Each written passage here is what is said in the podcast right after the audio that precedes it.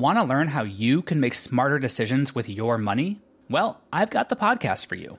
I'm Sean Pyles, and I host NerdWallet's Smart Money Podcast. Our show features our team of nerds, personal finance experts in credit cards, banking, investing, and more. And they'll help you make the most of your money while cutting through the clutter and misinformation in today's world of personal finance. You'll get clarity on strategies to help you build your wealth, invest wisely, shop for financial products, and plan for major life events. Listen to NerdWallet's Smart Money Podcast wherever you get your podcasts. Hello, everyone. Stakuyi here. And I'm Gabby. And we are the hosts of History of Everything, a podcast which you can probably guess by the name is, well, I mean, it's about everything. Do you want to know why people thought potatoes were evil and would give you syphilis? Are you curious about all the stories of the terrible and stupid ways that people have kicked the bucket over the years? Do you want to hear tales about all of the different badasses of history and the lives that they had brought to life? Well, if so, then look no further. History of Everything is just the right podcast for you. It's available on Spotify, Pandora, and anywhere else that you get your podcast from. Join us for some fun and just see how weird and wacky history can be. What follows may not be suitable for all audiences. Listener discretion is advised. The world is full of stories. Stories of mysteries, of curiosities, of oddities. Join Kat and Jethro Gilligan Toth for the strange, the bizarre, the unexpected as they lift the lid and cautiously peer inside the box of oddities. Things that Kat said last night when we had a bonfire out in our yard. I did enjoy the story about the set of quality pajamas that uh, you were you were going to buy and decided not to. Oh, the um, they were a little short set, Yeah. and uh, the top said "Trust the Universe," which Uh-huh. is a vibe that I've been very like on lately. so I yeah. thought, hey, wouldn't it be appropriate to get pajamas that kind of mirror my state of mind? and and why didn't why didn't you get them? Um, because the, the because of the fabric. I just chose not to buy that fabric. What what's wrong with the fabric? I told you what was wrong with the fabric. You're just trying to embarrass me. She she didn't buy her trust the universe pajamas because her dry hand skin snagged on the material. I didn't like the way it felt on my dry skin. I well, need to hydrate. so what you got for me? I wanted to talk today about Agnes Sorel. She is considered the first officially recognized royal mistress of a French king. Oh, Yes. So we don't know exactly when Agnes and Charles VII of France started their relationship, but we can reasonably estimate when they met. The king had captured Toulouse, and Rene of Anjou and his wife, Isabel, set out to greet the king. And it was the first meeting for King Charles and Isabel, and Agnes was probably part of Isabel's entourage. entourage. So Sorel then went to serve as the lady in waiting for Marie, Charles VII's wife, and Isabel's sister in law. So it's like they went to visit, they had an employee, and Charles VII was like, You should come work for us. mm-hmm Okay. Agnes had blonde hair, blue eyes. She was very pale and thin. She was just the epitome of contemporary beauty. This is according to the freelancehistorywriter.com. Initially, we don't know when things started between the two of them because they were very discreet at first. One chronicler actually said that Charles never touched her below the chin in public. But we do know that King Charles VII declared that he was going to leave his pregnant wife in 1444 for Agnes. Wow, that's scandalous. Mm. She was 22 at the time, and her status solidified when Charles granted her with the title Maîtresse en titre. Ooh, that sounds fancy. Well, with that title, she became the first officially recognized royal mistress. Okay. All right. So that essentially means royal mistress. Yep. Wow. And she got all the privileges of courtly life. So Charles gave her wealth and castles and lands secured for her, essentially the distinction of a queen. She was allowed in court, but her presence was not always welcomed there. It seemed that a lot of people found her being there very distasteful. um, and this appeared to fuel Agnes. She don't give a shit. I see. This was motivation for her. Sorel generated scandal at court, particularly for popularizing her fashion sense. She loved a low cut gown, like a low cut gown. Really? Yeah. She also made a habit of keeping her low cut gowns unlaced so that her breasts were exposed. Well, that's one way to get ahead. Yeah. Me and Mrs. Sorel, Mrs. Sorel, Mrs. Sorel, Mrs. Sorel.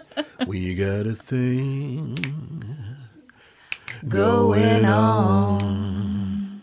So her boobies were out. They were. And sometimes uh, this was I- imitated by ladies in the area, not necessarily the, the nips being out, but the low cut gowns. Mm-hmm. Okay. You know, it was becoming more popular the, the longer she was in court. Um, but it was also shunned. She so her nips were out. Yeah. Oh, okay. Oh, yeah. So no, there were times where you could see like her full on titties. so she was allowed to go into the royal court. Oh, yeah. And she knew that the members of the royal family, some of them, despised her. Mm-hmm. Yep. They shunned her. The queen still lived on premises. so she thought, I'm just going to go in with my tatties out. Yep. I love this woman. oh my God. Yep, just like that. Now, Jean Juvenal de Ursin, the Archbishop of Reims, consulted the king and he said that you need to like get this in line. This is not okay. This is hmm. not something that we need to have going on. He called for the king to correct such fashions as front openings through which one sees the teats, nipples, and breasts of women. But Agnes, as I said, did not care uh, what you have to say. She was the official mistress of the king, and you had nothing to say about it. Thank you very much. Enjoy your day. She enjoyed cultivating luxury, engaging in conspicuous consumption, and appearing in sumptuous clothing. I wonder if King Charles VII was it? Mm-hmm. Um, what his reaction was when she the first day she walked into the court with her golden bozos out. I wonder if he just kind of went, you know, Probably a little Thought- bit like, uh huh. uh, yeah. yeah. Oh, oh, that Agnes. Now, we've talked about sumptuary laws before. Two centuries before Agnes was was part of this whole sitch, King Louis IX had passed an act that prohibited the wearing of diamonds by anyone but the king. Okay. So Agnes had some diamonds. You bet your ass she did. Mm-hmm. She wore big necklaces that accentuated her cleave so that y- your eyes were drawn not just to her outy boobies, mm-hmm. but this huge icy necklace. It said that Charles VII had been in a real funk before they got together. And so he was really happy to just let her do whatever she wanted. He was mm-hmm. sad. She came into his life. He wasn't sad anymore. So it's like, yeah, but I mean, bring those shirt potatoes out. he actually gave her the Chateau de Lac, which was a huge castle constructed in the 9th century. Uh, that castle would actually become a favorite of Charles VII's because he had been persuaded by Joan of Arc to be crowned King of France there. Wow. So he gave that to Agnes as her private residence. Nice. It's enormous. I'll bet it is. She favored wearing long veils. They went down to the ground. She wore uh, dresses with trains so long that the amount of fabric that had to be used for them was just outrageous.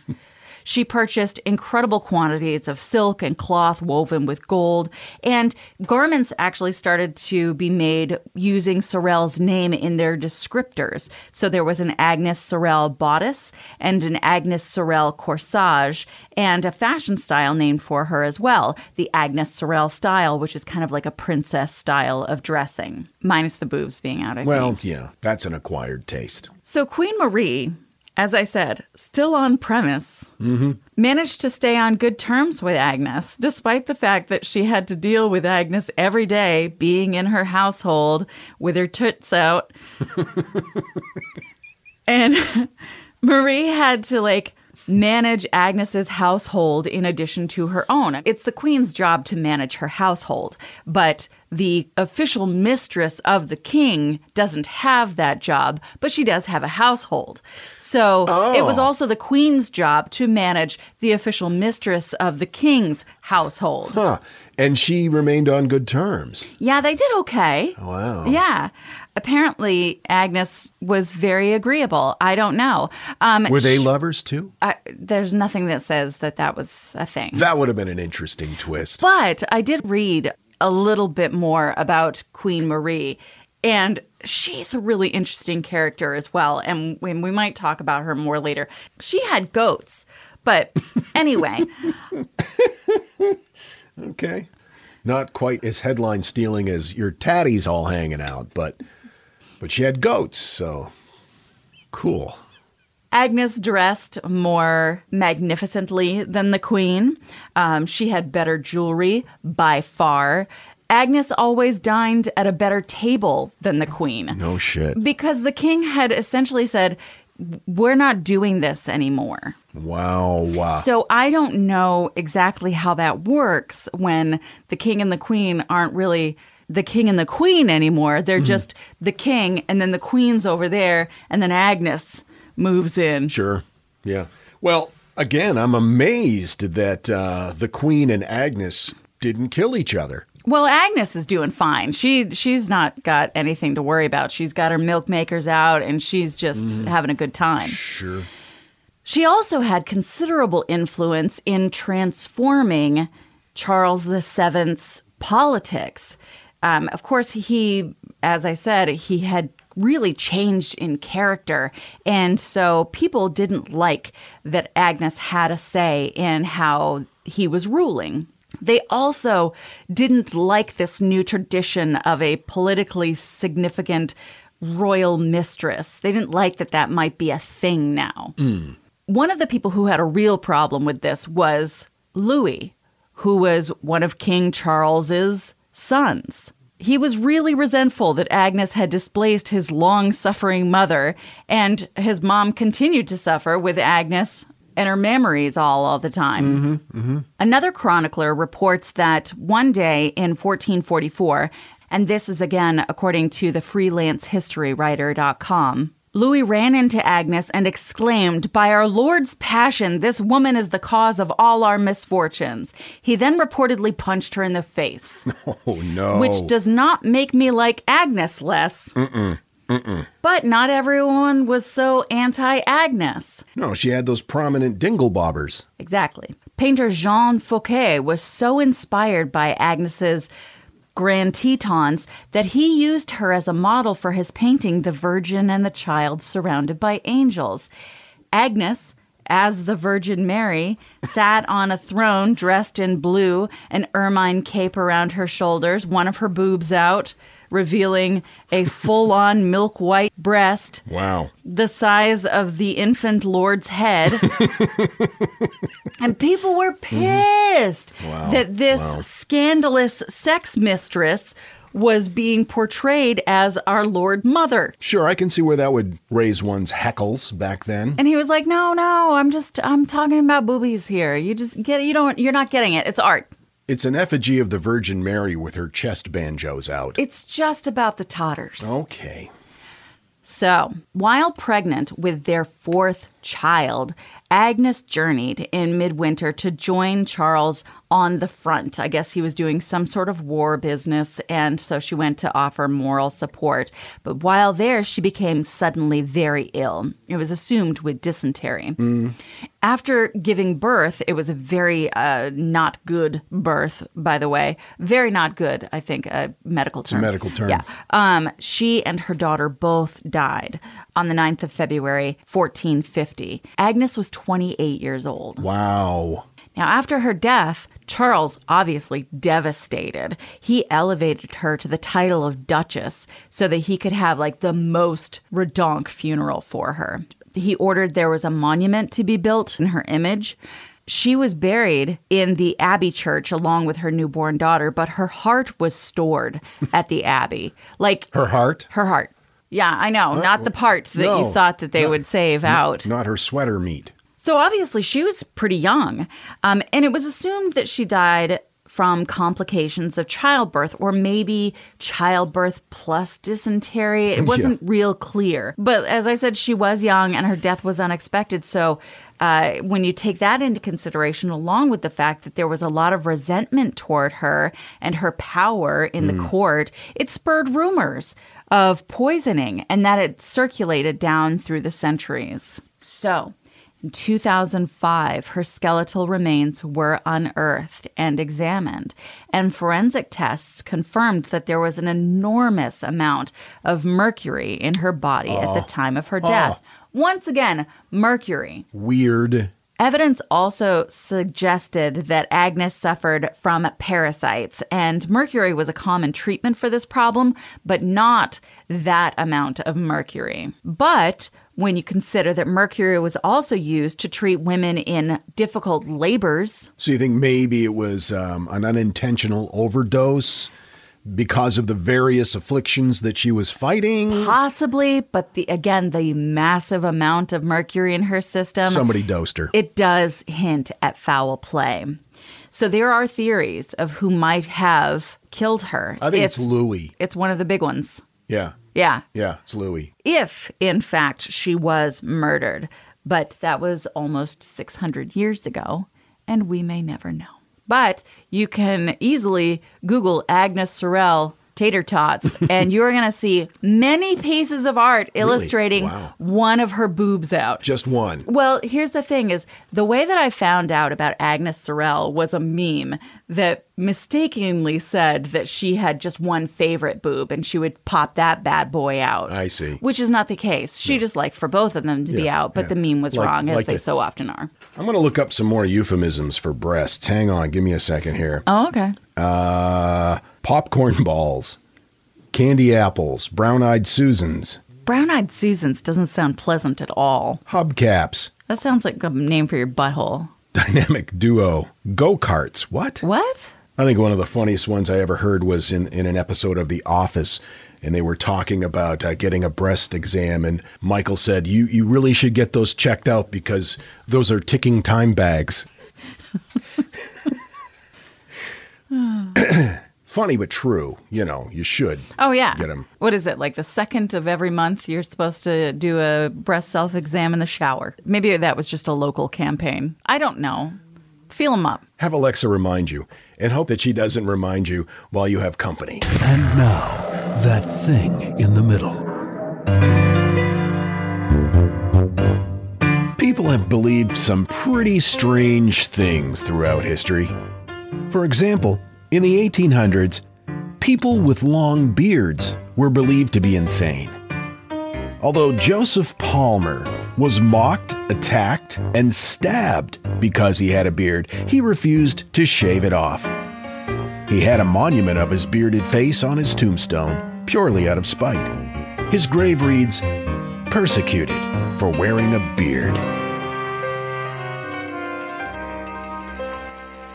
It's the podcast that's like that hidden pothole in the highway. Once you're in the middle of it, there's no going back.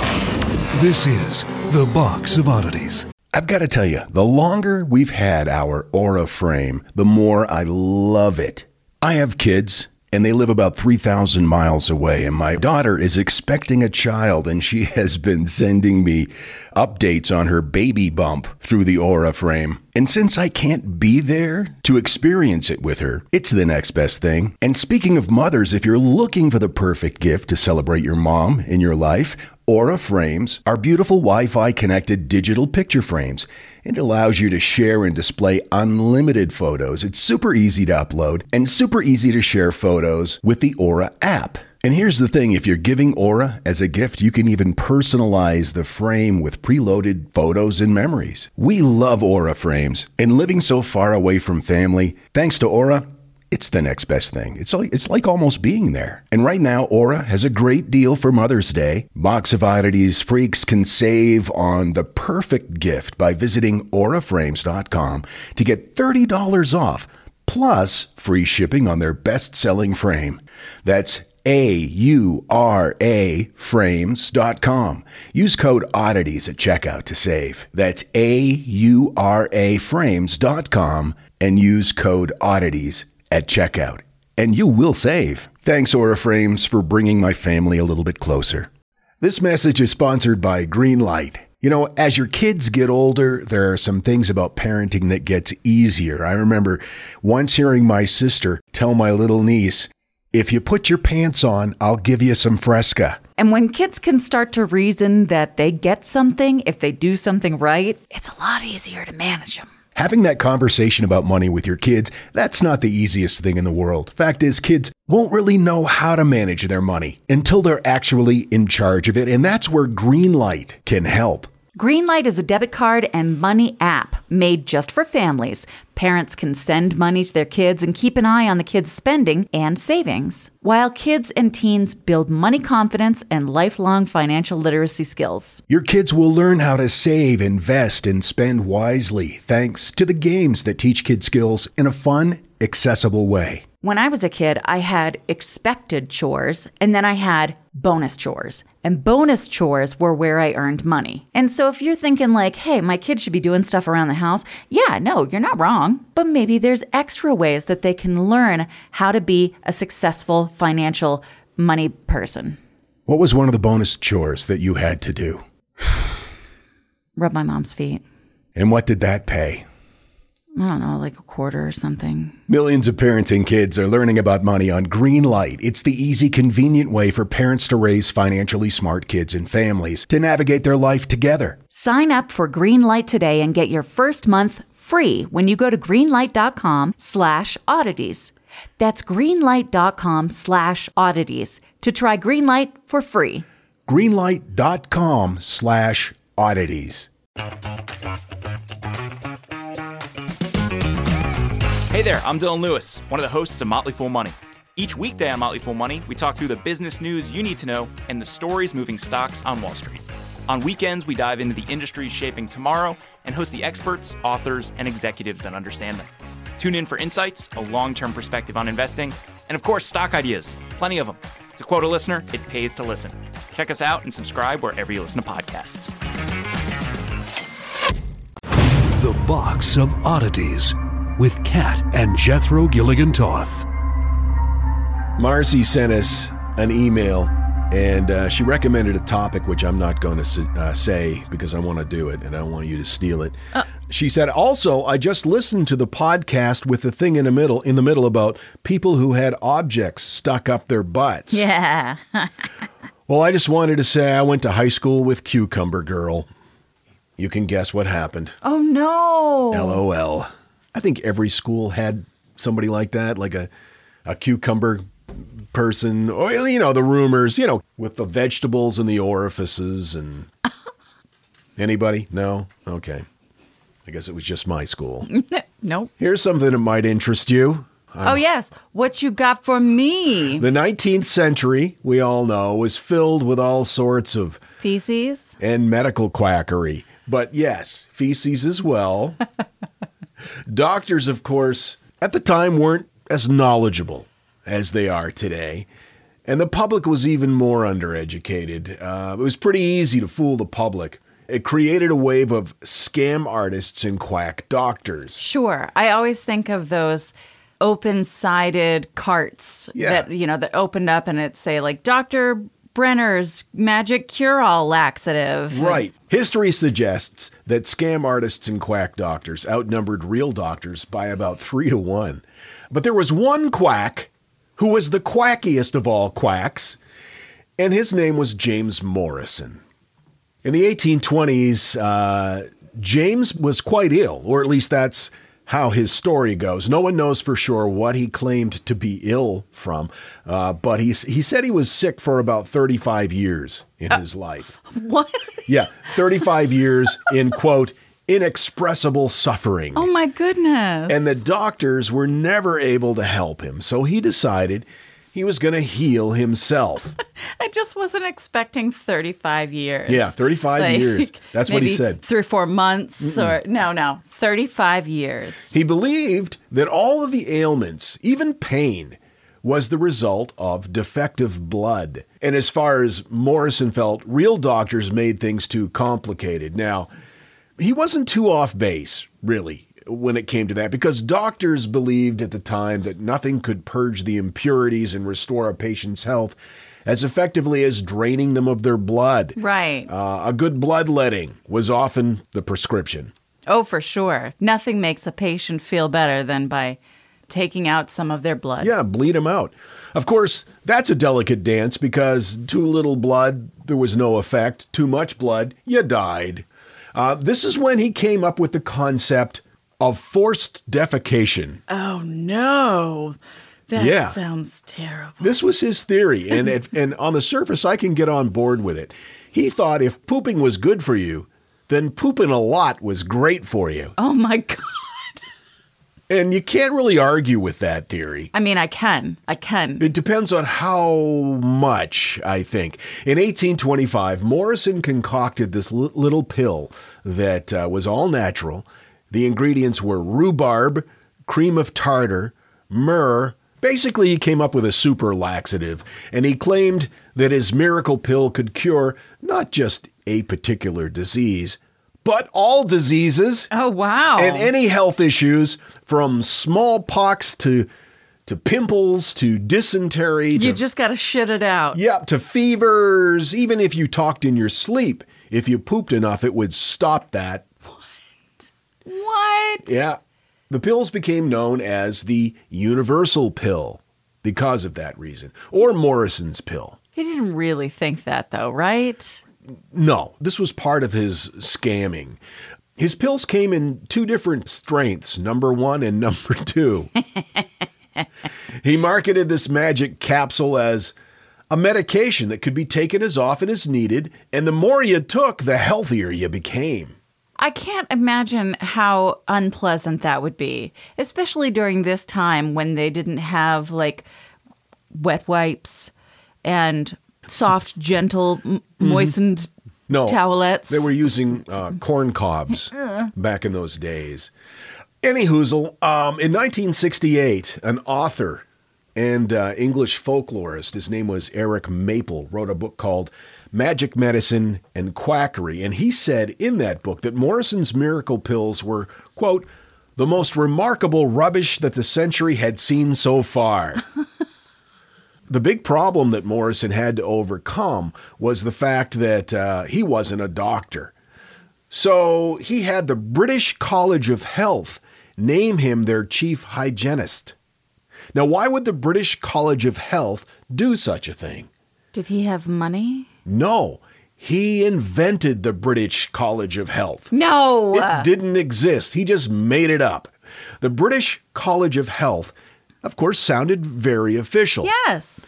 Uh, but it was just more rubbish that he came up with. Uh, but it worked. It helped build his credibility. It's I mean, I can identify with this guy because I am accredited by the main School of Accreditation. Oh, Yeah. Um What are you accredited in? accreditation. Accreditation. Yeah. Wow. so I can tell you right away that So you you can accreditate people. I can accredit. Yeah. Okay, awesome. At the same time, he flooded the market with advertisements about his miracle cure, using testimonials and endorsements from patients and other people in the field of medical quackery. No, no legitimate doctors, of course, just No. Other quacks and, Employees of the British College of Health and accreditation. and accreditation, of course, yes. Of course, any credible doctor didn't endorse this quote miracle cure. In fact, they uh, they denounced it. So Morrison waged a PR war against doctors.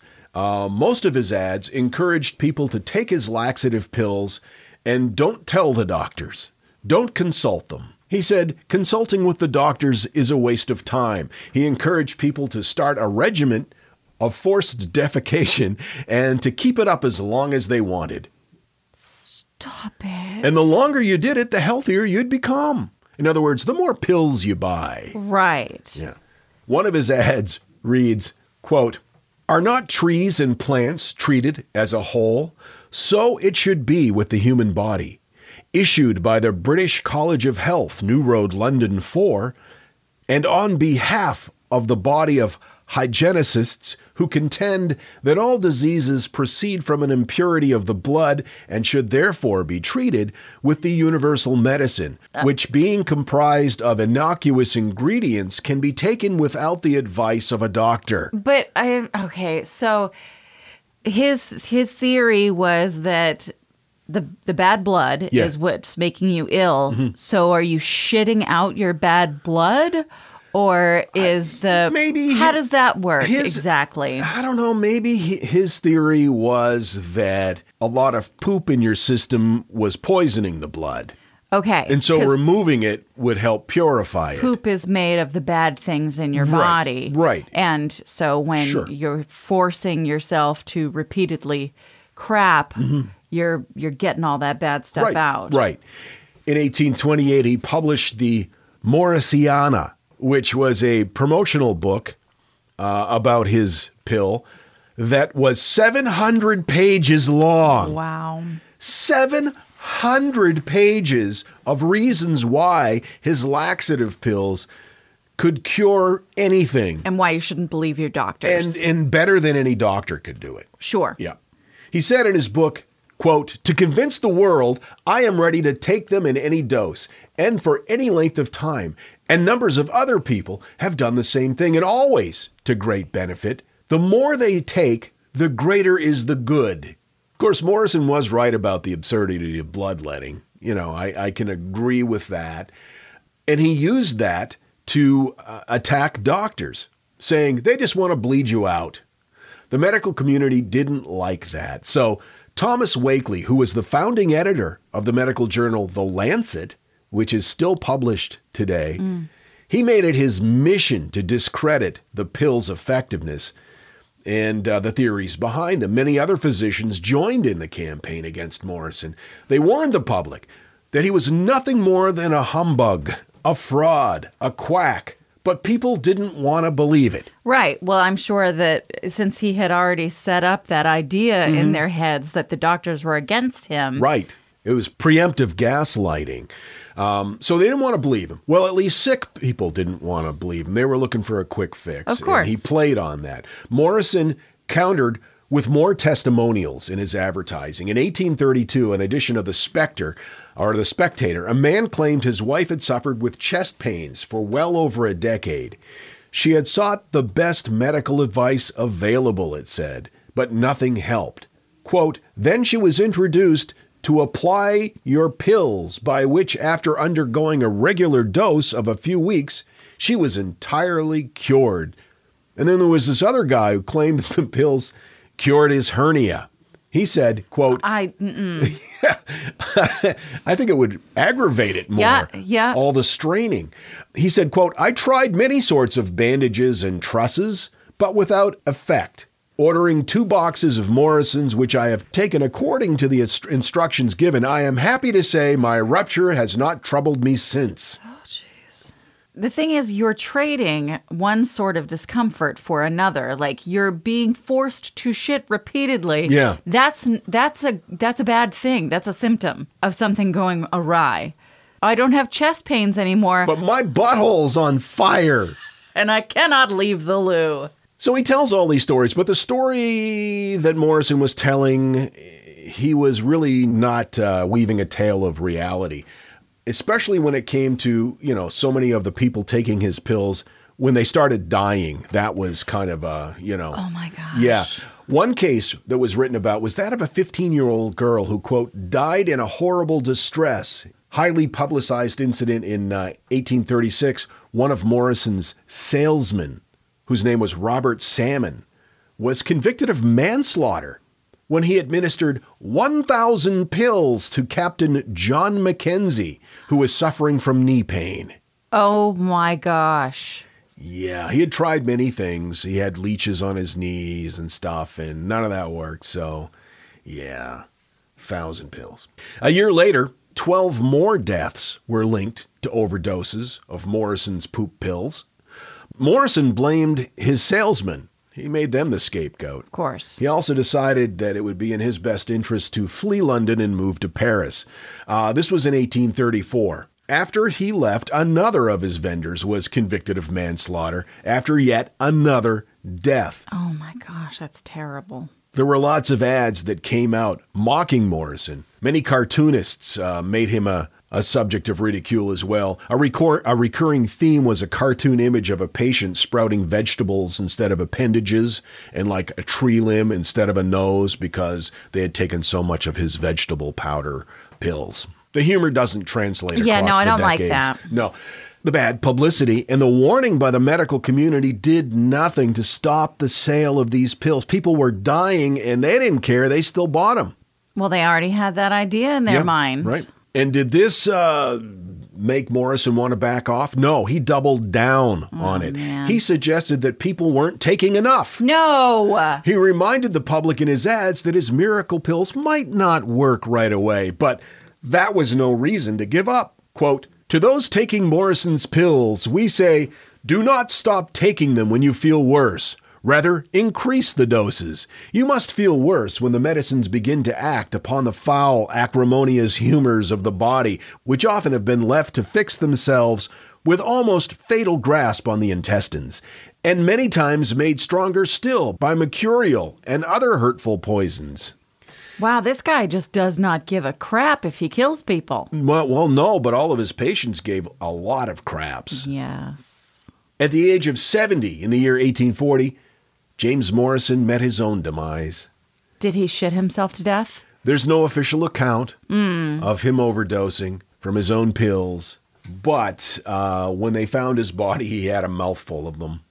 What? Yeah.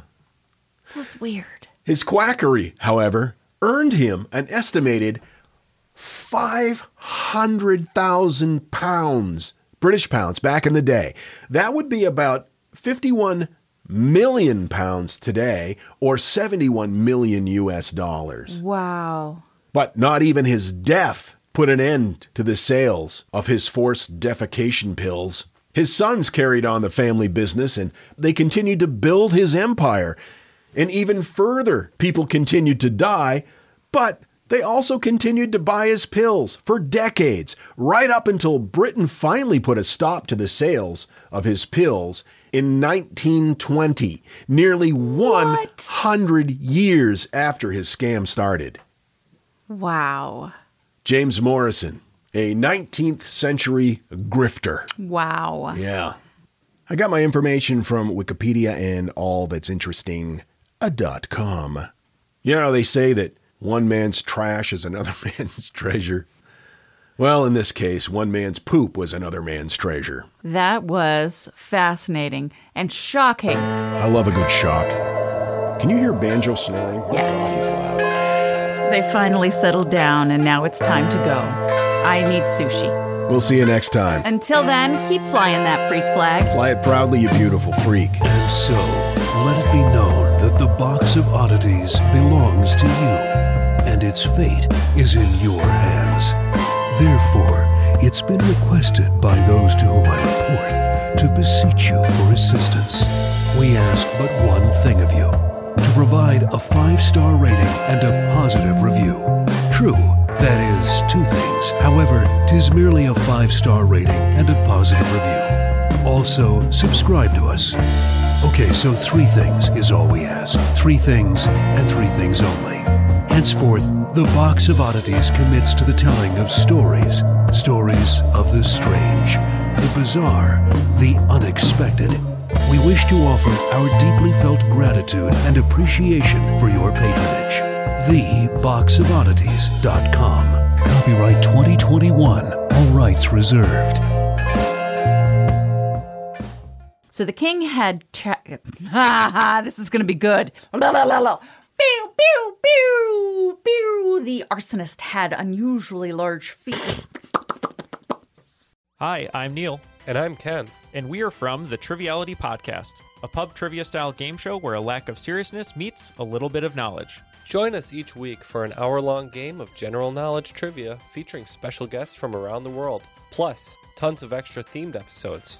If you want to improve your trivia game, Or you just want to scream at us in your car when we get easy questions wrong, then we're the show for you. Find Triviality on all your favorite podcast apps. but you know that because you're already listening to a podcast. If you like this podcast, can we recommend another one? It's called Big Picture Science. You can hear it wherever you get your podcasts, and its name tells part of the story the big picture questions and the most interesting research in science. Seth and I are the hosts. Seth is a scientist. I am Molly, and I'm a science journalist. And we talk to people smarter than us, and we have fun along the way.